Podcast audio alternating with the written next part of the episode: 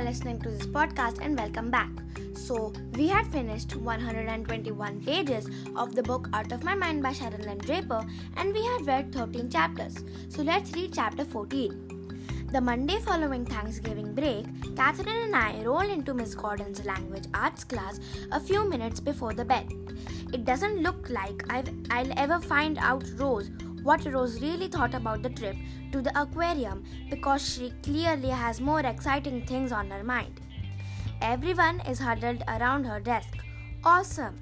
I love the color. I didn't know they come in live green. Oh man, that's what's up. How many songs have you downloaded so far? What's your new email address? You got an IM? Videos? That's so tight. I wish my mom would get me a laptop like that. I rolled closer. Rose is showing off a brand new laptop computer. I can get on the internet and find stuff for school and type up all my homework. She is telling the group around her. I've already uploaded pictures of my dog and I've got my own MySpace page. I just shake my he- head as Catherine takes me back to my usual place in the back of the room a laptop. I'm still pointed to the word, two words and phrases that Mrs. V and my mother have tapped to a board that's strapped to my wheelchair, and Rose has the internet. I guess that means the whole universe at her fingertips. I close my eyes, trying not to cry, dreaming of the perfect melody made computer. First of all, it would talk. Oh, yes, people would have to tell me to shut up, and it would have room to store all my words not just dumb plastic board. Not just the most sorry not just uh, sorry i'm uh, saying it again. And it would have room to store all my words. Not just the most common ones or, uh, that have gotten pa- pasted on my dumb plastic board.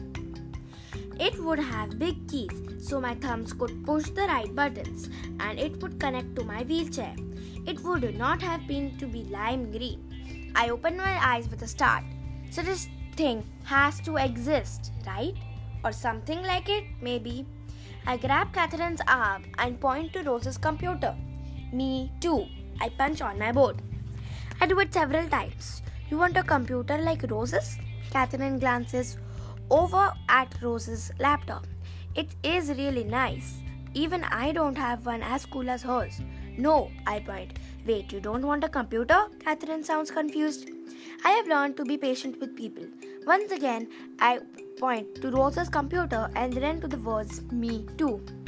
I search all over my communication board and the word bitter, nicer, cooler aren't there. So I point to good. Then go to the alphabet strip and then jab ER, the letters E and R. Good R. I sound like a doofus.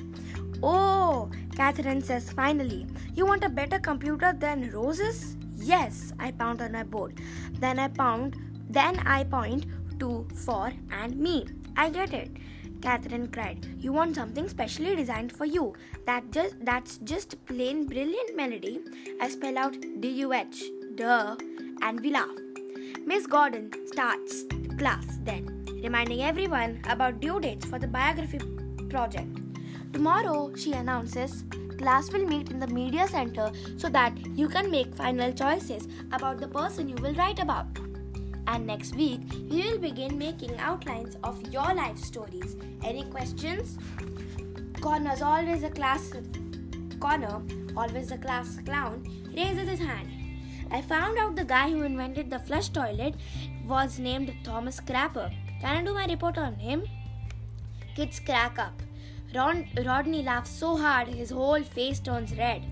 Miss Gordon shushes Rodney and the others.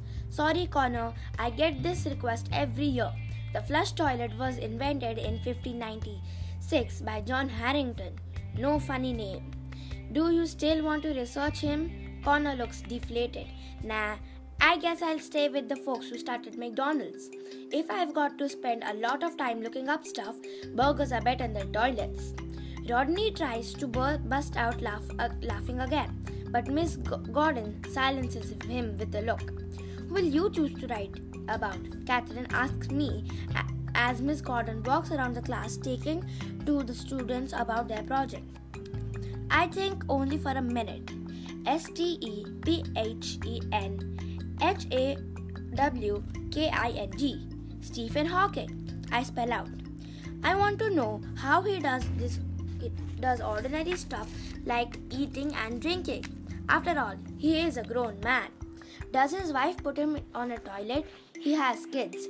How does he manage to be a dad? And I want to know about his talking devices, the super cool computers that help him talk to really ha- hard math problems, like finding black holes in space. I tap out the question for Catherine. Computer for me? I have no idea, she replies. Let's check it out. So that was the end of uh, chapter 14 uh, it was a really small chapter. I know this uh, podcast is only five minutes, but yeah, this um, we had finished chapter 14 and 126 pages. So stay tuned for chapter 15 and bye. Stay tuned.